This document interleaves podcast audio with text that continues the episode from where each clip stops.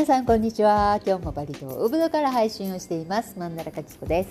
今日は2022年3月31日です。いかがお過ごしでいらっしゃいますか？今日のバリ島ウブドお天気の方は快晴です。すっごい天気ですよ。眩しいです。体感温度が37度気温31度。もう雨季はそろそろ終わりますね。たまに雨降ってますけれどもまあ本物の雨季のようにね強い雨とか長い雨とか、まあ、降り方がもう全然変わってきているので、まあ、雨季も週末かなという感じですね、まあ、あと1週間10日ぐらいしたらやっぱり明けていくような感じがします。昨日も雨が降っていなかったので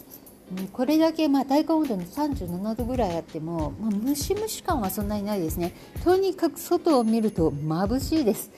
うん、キラキラしているっていう、まあ、バリらしいといえばバリらしいですけれども、まあ、このあと5月後半ぐらいからね、えー、寒気真っ最中になりますので寒い日中、えー、これが来ますね。風風が吹くと寒い。私は5月とか6月とかまだ昔はねプールによく行ってたんですけれどもまあもう本当にね寒気の前っていうのはもう水に入ると冷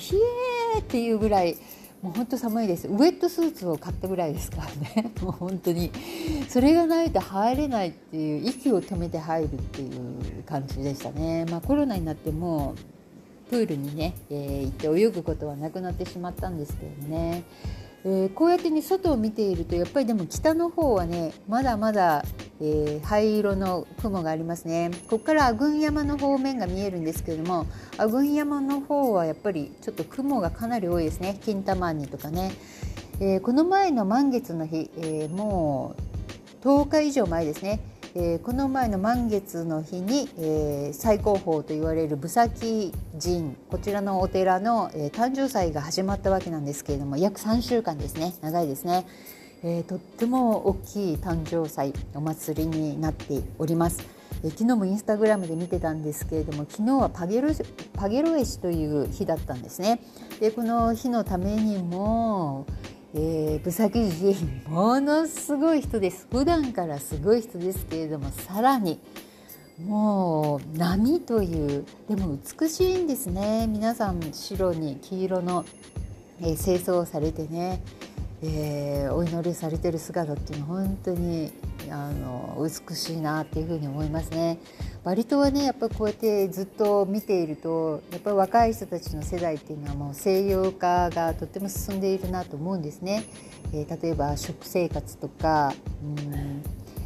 音楽とかあとこうファッションとかメイクアップとかまあ、そういったものに関してものすごくねこう西洋文化がね入ってきてしまってちょっとバリらしさがね欠けるかなっていうふうに思う時も、まあ、たまにあるんですけど、まあ、自分の息子も含めてですねなんですけれどもやっぱりああやってお寺の中のセレモニーとかを見ているとうんやっぱり一本がやっぱりこう軸があってそれに関してぶれることはやっぱりないのかなというふうに思いますね。ただ熊屋の着方とかなんかそういったものに関してはねちょっとこう若い人たちはうんなんかこうセクシー度を セクシーなところをね、えー、求めすぎてて、うん、ちょっと前の方が良かったかなっていうところもあるんですけれども、まあ、でもそこら辺はね村の人たちがこうキュッとこう締めてね、うん、伝統的なもの守っていってほしいなっていうふうに思いますね。はい、今日は3月31日もう3月最終日なんですよね。もう明日から4月ですよ。ねもうね3月は本当にマンダラ学習とにかくバタバタしていてずっとこう朝から晩までずっと作ってましたね。もう手にしみるこのアロマオイルの匂いが消えたことがない。これを理由にねもうほとんど自炊をしなかった1ヶ月でした。もうほぼ毎日、まあ、買ってくるか食べに行くかどっちかっていう感じですね、まあ、たまに気分転換に外にナスチャンプル食べに行ったり夜はね主人と2人で、え、ビールを飲みに、え、ちょっとそこら辺に行ったりとかねねしていましたけれどもまあほとんどはうんなんか買ってきて食べるかデリバーで頼むかっていう感じでした。まあ私にとってはね嬉しいんですけども私はあんまりねあの料理そんなに、好きではないんですよね。まあ外食に飽きたからこれを食べたいから料理するとかそういうのはあっても、まあ、結構苦痛かなっていう毎日いろんなメニューを考えるのが、まあ、そういうのが大好きな、ね、主婦の方っていうのはいいんですけど私はなんかねどうも料理はそんなに凝るっていうのもない。だからお菓子とかを作るとかっていうそういうホビーもほとんどないですね。なんか買いに行くか、どっかで食べてくればいいんじゃないみたいな感じでね。時間をそういうのに費やせないんでしょうね、まあ、そういう人も中にいますよね。うん、というわけで、まあ、3月はね本当に忙しくて、えー、先週も最最後のオーダーの時にはねえー、終わる頃にはね夢を見てましたね。夢の中でねお香を作ってなんか笑いながら誰かと喋ってるんですけれどもねそれを主人に言ったら大笑いしてましたね。まあそのぐらいよく仕事をしました、まあ、この2年間もう本当に2年間ですね。丸々2年間ずっとお香だけで生活をしてきたわけなんですね。その前というのはお店をやっていたのでまあ、ほとんど90%ぐらい欧米人の方々向けの商品を売っていたわけですけれども、まあ、ここまでねお香だけで生活をしたっていうのはあの今回のこのパンデミックの中でね初めてしてみました。すごいですよね。でもこれだけでなんとか生き抜いてきたわけですから本当にあの偉かったなと思います。主人にもね本当に感謝しなければいけないですね。うんよく頑張りましたね。ただそろそろやっぱりお店を開きたいなっていうのはあのものすごく思ってます。まあたまに言ってますけどね。やっぱりお客様の、えー、顔を見ながらね商品を買い付けたりとか商品を作っていくっていうのはそれは本当に楽しいことでやりがいがあるし自分にはやっぱり向いている仕事だっていうふうに思うんですね。やっぱ物を作るのが好きなのでうんこうねあこういうのが好きなんだって思うとそれを、えー、作り続けたりそれに絵付けをしたりとかね絵付けっていうんでしょうか。絵を描いたりとかね、えー、するのはとっても楽しくて今はそれをしてないのでやっぱりちょっとつまんないですね。何何を求めているかっていうのはねなんかやっぱり目の前で見たいなっていうふうに思いますね。はい。まあ、もうちょっとしたら、えー、人もね増えて来るのかなっていうふうには思うのですがどうでしょうか、えまあ、あのバリの空港の方もね、えー、ムグライ空港の方も、まあ、だいぶ前よりもねいろんな方々が来るようになって、えー、1日に100人ぐらいと最初の頃は言われていましたけれども3月の初めぐらいとかなんですが今たまに、え、1日に昨日は1,000人ぐらい、えー、いたとかいう話も聞きますね。ウブドウのね町自体は、まあ、まあ、相変わらず、ほとんどの店がまだ閉まっているので、うん、なんかお客さんがね、えー、空いてる店を探す方が大変なんじゃないかなっていうふうにも思いますけれども、まあ、でもこれをきっかけに開け始めているお店も、徐々には出てきていますね。まあ、このまま、えー、平和であればえどんどんどんどん開けるお店が出てきてお客様も多くなっていくんではないかなと思いますね。えバリの州知事の方は、え中央政府の方にね一応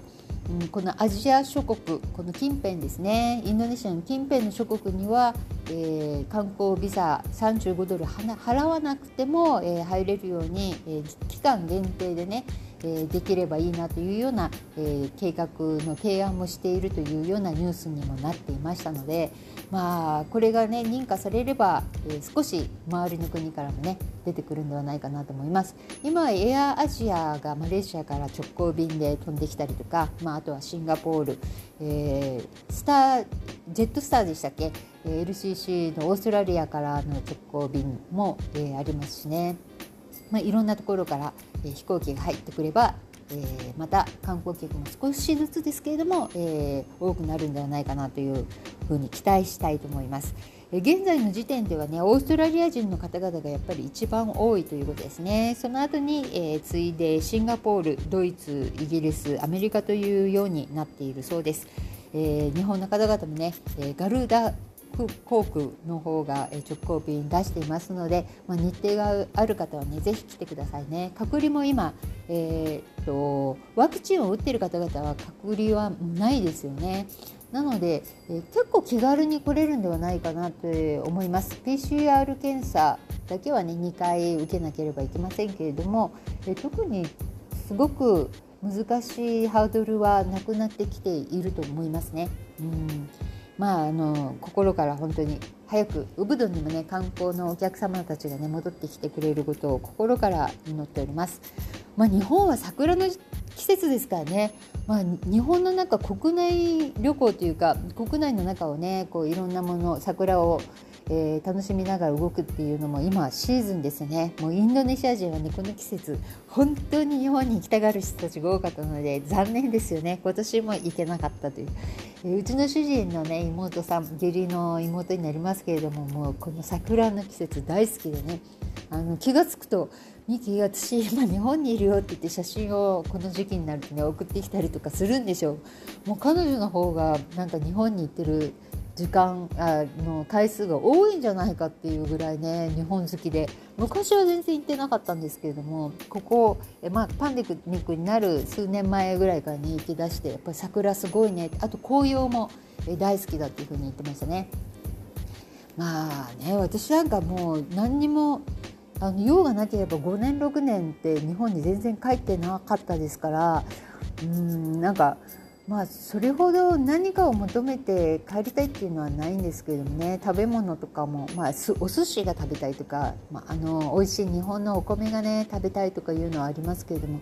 まあ、わざわざそのためにだけに帰るっていうのもなんですからね今でも母が日本の方にね戻ってしまったので、まあ、母とか親戚の方々とかね、えー、会いに帰れればっていうふうには思いますけれどもまだまだ先は長いかなっていう気はしますね。まあ、メールとか今あるのでまたこのポッドキャストを通してねいろんな状況を、えー、みんなでシェアすることができるので、うん、まだその辺はね、えー気分的には楽かなっていう気はしますね、うん、母も頑張ってこう SNS を見たりとか、えー、メールでね、え、写真を送ってくれたりとか、うん、なんか毎日ねいろんなことをしゃべれるので前よりもなんかそういう回数多くなったかなっていう、え、感じも私はしますね。で日本はこう桜の時期ってなると、まあ、卒業式のあと、えー、入学式という感じですけれどもね、うん、あのインドネシアはね卒業式とかはだいたい5月ぐらいにも終わってしまうんですね。まあ、学校にもよりますし私立、えー、国立、えー、それぞれみんなちょっと時期がね違いはあるとは思うんですけれどもだいたい小中高、えー、この公立の学校っていうのは6月の10日前後に、えー、お休みが入って7月の10日前後にまた学校が始まるっていう感じなんですね。大学はね9月からなんですね。え6月のやっぱり10日ぐらいからお休みに入って、え8月の31日ぐらいまでお休みそして9月から、え登校という感じになっております。うん、なのでうちは息子は大学なんですけどももう小中高あ小中というのは今オンラインはやめて、えー、登校させているようなんですけれども高校生はオンラインなのかなまだ、うちの息子もオンラインのまんまで、えー、やってますねずっとね。もう気狂いそうだって言って今試験の前ですけれども 今日はねあのまあ、幼なじみと言ってもいいのかな、えー、ずっと、え、昔からちっちゃい頃からね遊んでいた友達の家に遊びに行ってましたね。うん、私は外に出た方がいいんじゃないかなと思ってずっと言ってるんですけれども、まあ、コロナに、ね、かかったら嫌だっていう持って帰ってね文句言われるの嫌だと思ってたのかなっていう感じはしますけれども、まあ、ようやくちょっと自主的に外に出てくれたので安心しておりますけれども。はい。えー、というわけでですねあのインドネシア今比較的ねちょっと重い問題というのにねあの食用油がものすごく値段が上がっているっていうことなんですね。日本はどうでしょうかね？だいぶ前からなんですけども2週間前ぐらいに私は、うん、見たかなニュースで。であ油の値段すごく上がるんだなと思ったらやっぱりあのお手伝いさんのねくつちゃんもなんかすごい油の値段上がってるんだけどって言って私に文句言ってましたね。近所のおばさんたちもなんか朝あのほうきでね外を履いてるとなんかすごい上がってないって言って私に言うんですけど私に言われてもねちょっと困るんですけどもね。うんまあみんな実感してるなっていう気はします。えー、34日前にデルタデワタにねあのコピー用紙を買いにえー、行ったんですけれどもその時にあもうこスーパーに来たからせっかくだから何か買おうと思ってで油でも買っとこうかなと思って油の売り場に行ったらあのローカル用のねこの国内用の、えー、油は1個も残ってなかったです。え残っているのは多くのオリーブオイル、え、そして海外からの、まあ、進出のね、えお高い油、えここれはありましたけれどもその横にザーッといつも、えこう並んでいるね食用油はね全部なかったですね。まあ、どっかであったら、まあ、コンビニエンスストアとかああいうところであったらね、まあ、ちょっと高くてもまあ買っとこうかなというふうには思いますけれども こんなになくなっちゃうんだやっぱりって思いましたね。うん、さっきちょろっと見たえツイッターではねなんかガソリンの値段もなんか上がってるとかいうやつを見ましたね多分ジャワの方だと思うんですけれどもねジャカルタの方だと思うんですけれどもまだちょっと本文読んでないんですがすでに上がっちゃったのかなってちょっと思いました、うん、どうでしょうか。まあガソリンもね、えー、まあいろんな国でも上がってますし日本もすごいですよね、えー、ガソリン代上がってますから。まあこれは避けられないですがインドネシアというのはまあね、原油が出たりとか、まあ、資源豊富なところでいろんなものはね、えー、取れるんですけれども、まあ、ジョコイ大統領、まあ、去年からずっと言ってますけれどもこの、えー、インドネシアで取れる資源というのを今まではその資源のまま、えー、海外にね輸出をしていたわけなんですけれどもこんなことをしていたら本当にえビジネスも大きくならないし、えいつまでもね貧困のまんまだということでこの、えー、まあ、資源を加工して、え希望のものをここでね生産して出すっていうことをしていきたいようなんですね。ただこれに関してもヨーロッパとかからものすごく批判を受けていて、まあ、あの complain をね不満を受けているそうでね、まあ、どどのぐらいバッシングがあるのかちょっと分かりませんけれどもね。うん。まあ、でも私はインドネシアの中でねいろんなものを生産して外に出すっていうのは本当は国内のものを回すのにはとても必要なことだと思うんですね。原油だったら原油のまま出していたらもう本当にね、全然この国って貧しいままから上に上がることはできないですけれども今まであまりにも長くこの原油のままとかその資源のままを売ってしまっていたので、まあ、突然そういうことを言われるとやっぱりヨーロッパ諸国とか、まあ、日本とかねアメリカとかいろんなところからいろんなこと言われるのはしょうがないですからねどういうふうに回避していくのかなというふうには思いますけれども、まあ、ジョコキ大統領は本当にビジネスマンですから。まあ、あのそんなに裕福ではない家から育っているというような話も聞いてますからね。こういう意味ではま発展させようという意思がとっても強いのは分かりますけれどもね、うん、ちょっと危ないなって思う時もたくさんあります。ねまあ、あと残り任務任務という任期、えー、多分3年ないのかな？2年半ぐらいなのかな？だと思いますのでね、この間に、まあ、ちゃんと知ってからやめていただきたいなっていうちょっと心配もありますよね。はいというわけで、まあ、インドネシアね本当に3月いろんなことあったんですけれどもあの私の方がねバタバタしていて今回、えー、今月は2回しかポッドキャストをねできなかったということでほとんど記憶が吹っ飛んでしまいました。はい、申し訳ないですね。はい、ごめんなさい。で、3月はですね、最初の頃にえまだ雨がね強く降ってた時にね、うちの駐車場のところにうずくまっている野良犬があのを発見したんですね。でなんか死んでるのかなと思うぐらいもうガリガリで本当に尾てい骨の骨がねピョンピョンってこう鉛筆のねもうよく尖ったやつみたいにねあの見えていてうわーかわいそうになーと思ってでつついてもねあんまり起きないんですね。このまま死んじゃうのかな？かわいそうだなと思って。で雨も降っていたしちょっとご飯をあげるようになったんですけれどもご飯をねよく食べてるんですね。でご飯を食べてるってことは病気ではない。うずくまってるのはと思ってしばらくあの、まあ、今2週間以上経つんですけれどもご飯をあげるようになってまあみるみる間にね本当にあの尾てい骨が今ではねもう見えないぐらいまでだいぶ回復をしてきて元気にね、えー、活動ができるようにはなってきましたね。うんで気が付いたんですけれどもなんかよく本当に深く深く眠ってる子だなと思ったんですけれどもよく見ていたらあの耳がね聞こえてないことに気が付いたんですね。なのでえ餌をね持って行ってもほうきでそのまま彼のね周りを彼か彼女かちょっとわからないですけどもあの周りをね吐いてもねあんま起きないんですね。どうしてこんなに熟睡してるんだろうと思ったら耳が聞こえてないんだということにようやく分かって、えー、最近はね、えー、ご飯を持ってったらまずはそのな持ってったプラスチックの中にこうご飯が入ってるわけですけどもそれでツンツンと体を叩いて、えー、持ってきたよって合図をしてから、えー、お皿にね入れてあげてるんですけどもそのちょっとつついただけでものすごい勢いで飛び上がってますね。やっぱり耳が聞こえてない。聞こえてなかったからこんなに、えー、ビッグをいつも引いてるような、えー、足をしてたんだなって聞こえてないから光りやすいんですねきっとね、まあ、バイクの方も聞こえてると思ってあのエンジン吹かしたらね聞こえてると思ってこう近くを走ったら避けないから結局は怪我をする回数が普通ではなかったって。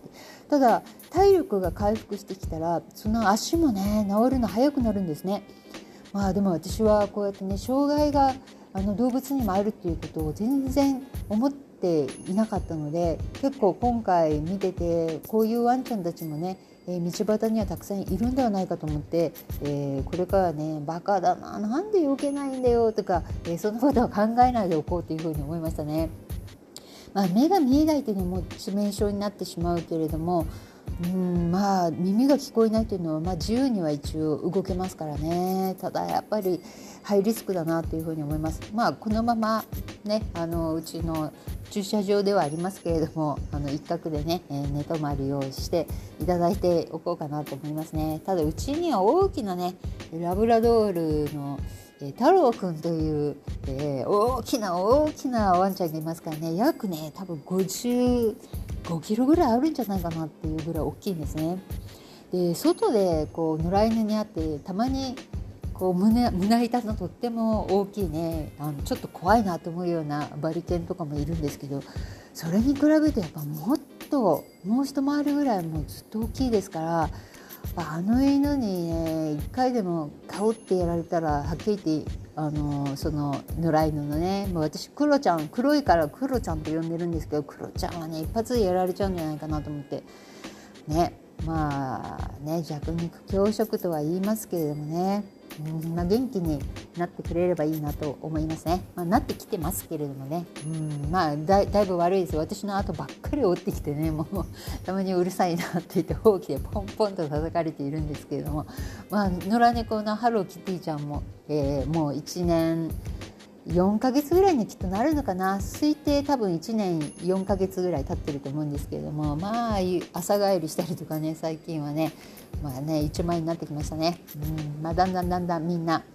大人になってきて自由な時間を楽しんでいるようです。はいというわけでまあ4月はねもうちょっといろんな話をねこまめにできたらなっていうふうに思います。まあ、聞いてる方がどのぐらいいるか分かりませんけれども